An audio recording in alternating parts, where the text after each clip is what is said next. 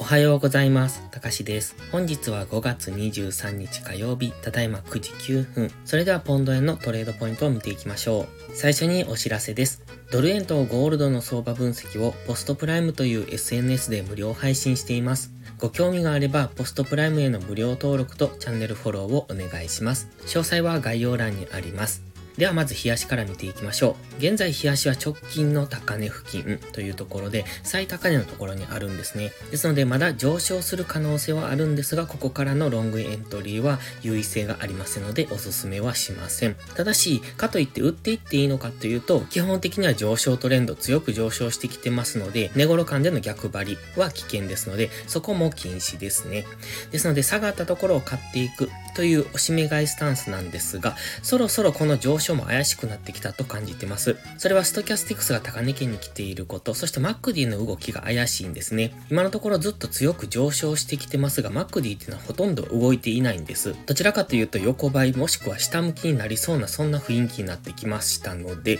そろそろ下落に向かってもおかしくないのかなというところ。ですので、現在は上昇トレンド中でまだ上昇しそうな雰囲気ではあるんですが、冷やし単位ではそろそろ大きめの下落に入る、つまり調整の下落ですね。この GMMA の青帯付近までの下落っていうところは考えておきたい。それがそろそろ近くなってきているという、そういうタイミングに入りかけているっていうところは念頭に置いておくのがいいと思います。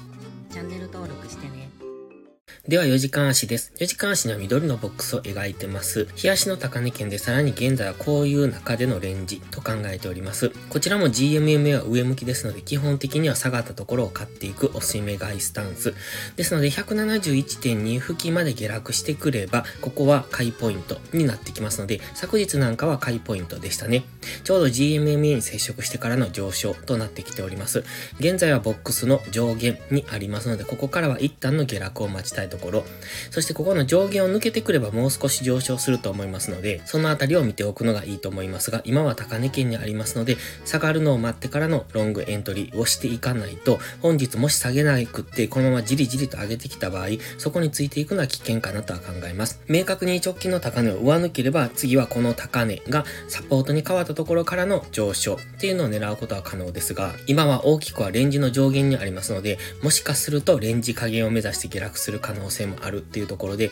ブレイク狙いのロングエントリーは危険です。そして今4時間足のマックディはダイバージェンスを起こしてきておりますので、日足のマックディも怪しい雰囲気でしたが、今4時間足もダイバージェンスを起こしているというところで、ここからの上昇はやはり注意が必要ですね。では1時間足です。こちらは直近の安値から高値にフィボナッチリトレースメントを引いてます。その23.6%付近が抵抗になってそこからの上昇となってきております。そして1時間足の GMMA も上向き、4時間も日足も上向きですので、基本的にはこの流れに逆らわないのがいいと思いますが、やはり高値圏というところでいつどこで大きな急落に入るかはわかりませんし、今4時間足のマクディも怪しい、そして4時間足、日足のストキャスティクスも高値圏に来てますので、ここからの上昇は慎重にしていく必要があります。今1時間足には白の平行チャンネルを引いてます。この加減ぐらいまで下落してくればそこからのまた上限を目指しての上昇の流れに乗っていくことは可能だと思いますが、現在は上限にありますので、ここでのブレイク狙いのロングエントリーは危険です。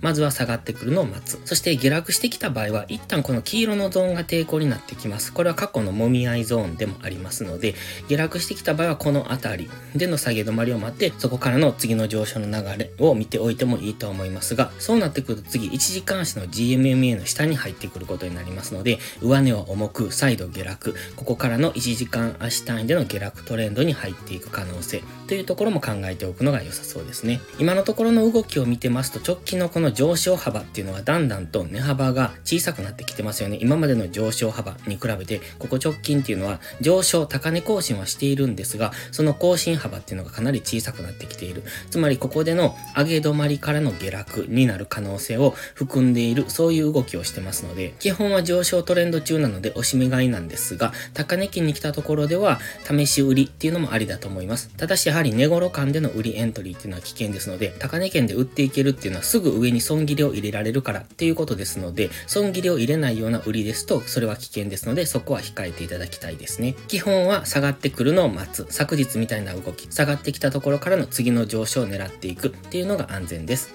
それでは本日は以上です。この動画がわかりやすいと思ったらいいねとチャンネル登録をお願いします。そして最後にお知らせです。YouTube のメンバーシップでは初心者の方向けの丁寧なスキルアップ動画を毎週更新しています。トレードの基礎が学べるメンバーシップにご興味があれば一度お試しください。また初心者ではないけど安定して勝てないという方はポストプライムでのプライム会員をお勧めしています。こちらは YouTube のメンバーシップと違って2週間の無料期間があります。7月からプライム会員価格を値上げしますので、少しでも気になる方はお早めの行動がお得です。今登録すれば値上げ後も今の価格が適用されます。ぜひ無料期間を有効にご活用ください。詳細は概要欄にあります。それでは本日も最後までご視聴ありがとうございました。たかしでした。バイバイ。